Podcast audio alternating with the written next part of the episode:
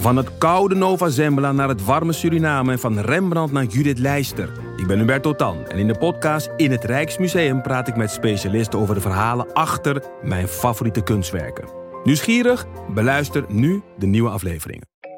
Ik ben Jacqueline en in de podcast Lust praat ik over relaties, intimiteit en alles wat met lust te maken heeft met ervaringsdeskundigen en experts. Of je nu in een relatie zit, single bent of iets daartussenin, Lust is de podcast voor jou. Overal te beluisteren, dus ook in jouw favoriete podcast-app.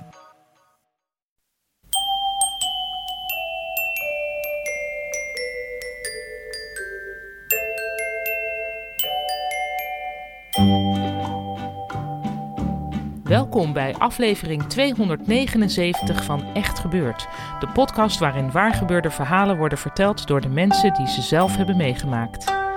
In deze aflevering een verhaal dat Johan Goosens in november 2012 alweer bij ons vertelde tijdens een verhalenmiddag met als thema leraren en leerlingen.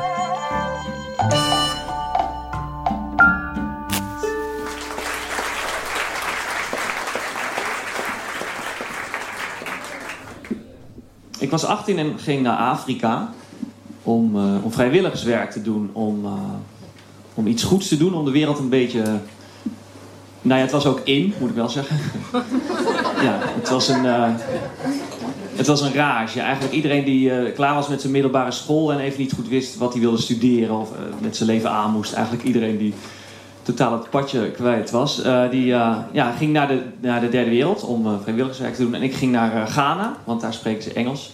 En, um, en ik wou les gaan geven, want dat leek me echt heel gaaf. En ik, ik, ik weet nog dat ik bij het intakegesprek ook heb gezegd van waarom wil je les geven? Dat ik zei, to teach is to multiply.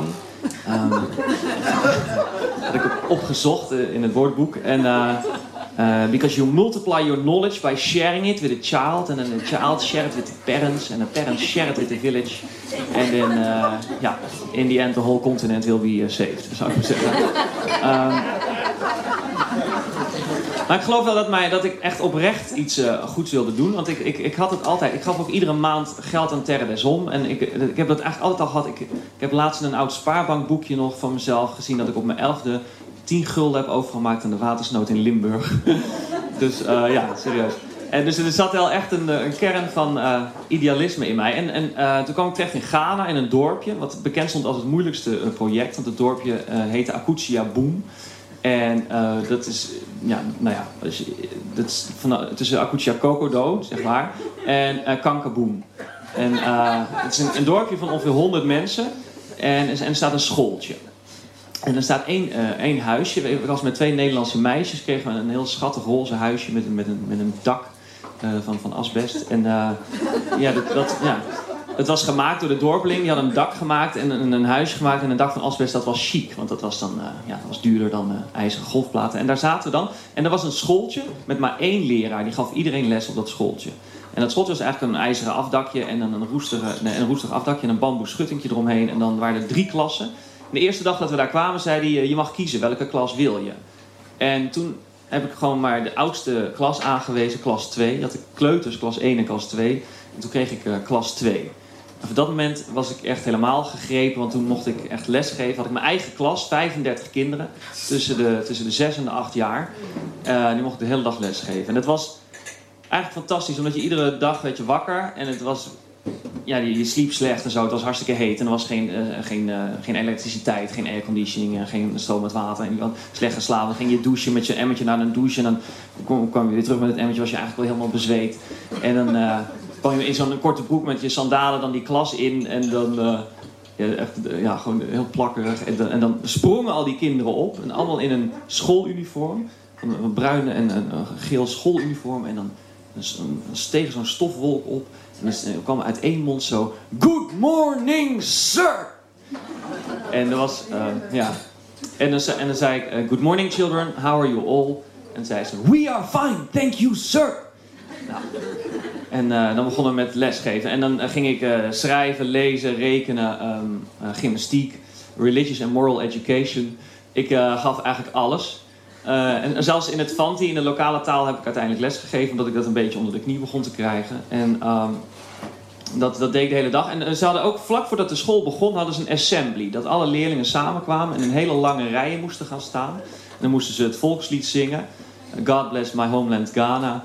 En uh, het Onze Vader bidden. En daarna werden ze uh, vaak, uh, vlak voordat ze de klas in marcheerden, dan moesten ze altijd een liedje zingen. We're marching to our classes. Um, werden ze geslagen. Met, met, heel vaak. Omdat ze, vaak waren mensen te laat of ze hadden hele vieze schoenen of vieze, vieze nagels. En in Ghana is het heel normaal om leerlingen te slaan, kinderen te slaan vanaf jonge leeftijd. Met, met een stok, met een rieten stok. Die kun je daar kopen op de markt. Bij een kraampje voor schoolspulletjes. Dat is echt waar, dat is echt waar. Je hebt van die kraampjes en dan heb je de schriftjes en pennen en, en stokken. Hebt een hele uh, man met stokken. En die leerlingen werden keihard geslagen. En dat uh, om allerlei redenen. En er werd van mij ook verwacht dat ik ze ging slaan. Dus die leraar zei, Johan, you have to beat them. Als ze dan, als ze dan druk waren, dan kwam die, Johan, you have to beat them because children are bad. If you don't beat them, they will never be good. En ik zei, nou ja, ik ga geen kinderen slaan. En, um, maar die moeders die stonden ook rond mijn klas, want er was verder niet zo gek veel te doen in het dorp. En die stonden zo over dat hekje. En als die kinderen druk waren, want die waren heel druk, want ze hadden honger. En, um, en ze wisten dat ik niet sloeg, dus ze waren bij mij ontzettend druk. En, en die moeders die gingen zich dan mee bemoeien. Die zeiden, die zeiden dan, sla ze nou, sla ze nou. En als ik echt niet sloeg, dan kwamen die moeders gewoon mijn klas in. En die sloegen echt, nou die hadden echt enorme dikke uh, boomstam, want die hadden niet... Ja, die hadden geen professioneel onderwijsmateriaal, zou ik zeggen. Dus die, dat is echt waar. Dus die sloegen dan echt keihard om zich heen.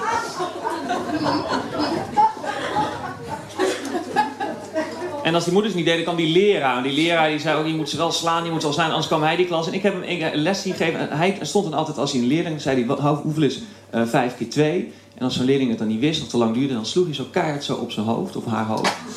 En hoofd is een van de pijnlijkste dingen. De rug is ook heel pijnlijk. Billen ook, maar hoofd is eigenlijk heel pijnlijk. En benen ook. Ik heb, zelf, ik heb het zelf keer bij mezelf geprobeerd. Gewoon om te kijken hoe, hoe voelt het nou. Gewoon zo op mijn been. En het is eigenlijk nou, het is pijn die je pas na een paar seconden merkt. Dus dat je denkt, oh nou valt wel mee. Weet je, zo. Dus, uh, en dan voel je het nog echt de halve dag. En uh, leerlingen werden, en ja, ik heb zelfs een leraar gewoon, dat was die leraar die heeft gewoon een keer, ging de tafel van vijf uitleggen inderdaad. En er was één leerling die snapte het niet, die sloeg hij drie keer en dan zei ga jij maar de klas uit. Dan ging hij de rest van de klas nog een keer uitleggen. Nou goed, dat was de uh, pedagogische systeem, dat is echt waar. En ik was eigenlijk ook een beetje, ja, ik weet nog één keer was een meisje, als ze naar de wc gingen, dan moest ze altijd zeggen, sir, I'm going to urinate. Maar er was één meisje die kon het niet uitspreken. Ik zei, wat zeg je nou? Sir, I'm going to weenie niet. I'm going to weenie niet. Ik, zei, ik vond het zo scheter, dus ik zei tegen die leraar, god ja, toen net zei Linda, die zei van, I'm going to weenie niet. Wie zei dat? Linda? Linda, kom eens hier. Ja, serieus. Linda werd toen geslagen. En uh, sterker nog, hij heeft die, voor die rest van de dag heeft hij alle lessen geschrapt en heeft die hele school bij elkaar geroepen en heeft hij op bord geschreven, I'm going to urinate. En dan moesten ze dat, I am going to urinate. En we zaten met het huisje op een berg, dus dan hoorden dat zo galmen uh, zo omhoog.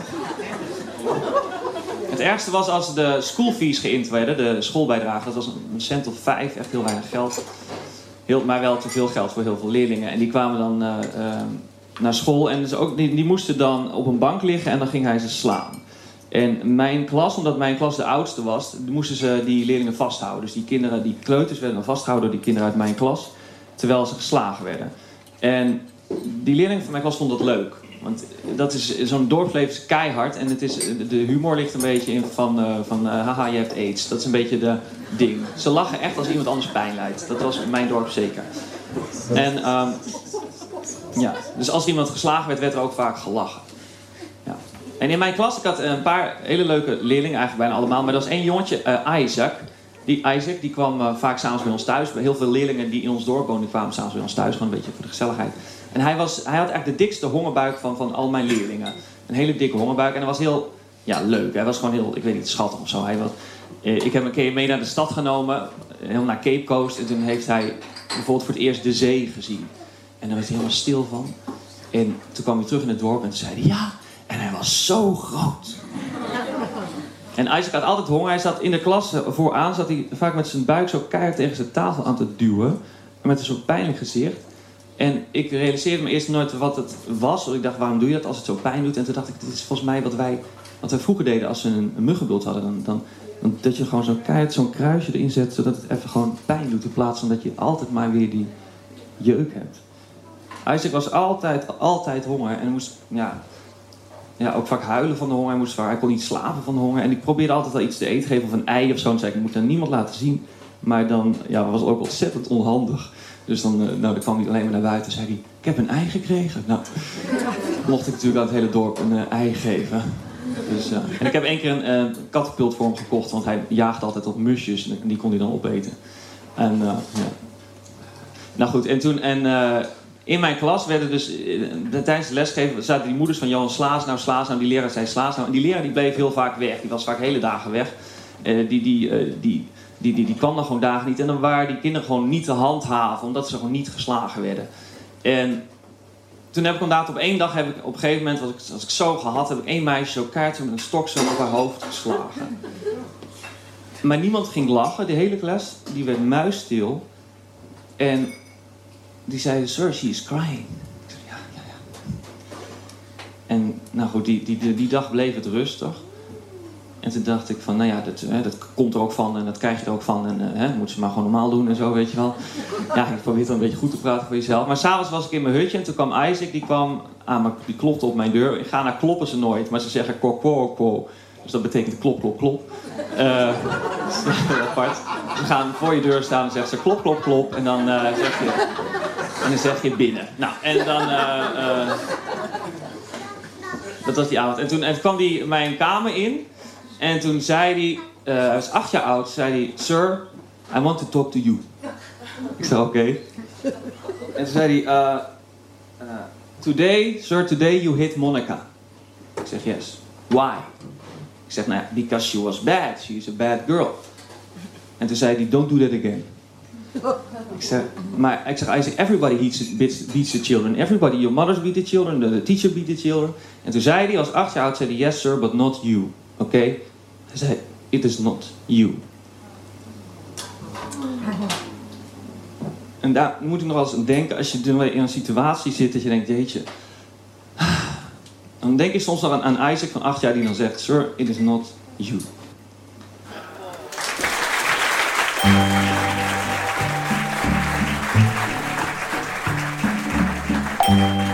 Was een verhaal van Johan Goosens.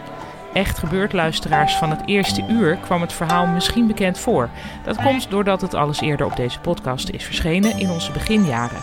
Maar om de een of andere onverklaarbare reden is die aflevering al lang geleden zoek geraakt. Gelukkig hadden we die opname, gemaakt door onze technicus Nicolaas Vrijman, nog in ons archief. En omdat het zo'n mooi verhaal is, bieden we het jullie gewoon opnieuw aan. Johan Goosens is tegenwoordig geen leraar meer, maar cabaretier en schrijver.